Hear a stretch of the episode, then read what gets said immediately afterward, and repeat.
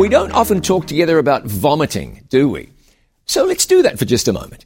In the message to the church of Laodicea, Jesus says, So then, because you are lukewarm and neither cold nor hot, I will vomit you out of my mouth. Revelation 3.16. Now, if you'll allow me, vomiting is not ordinarily a voluntary action. It usually warns you it's coming and then away you go.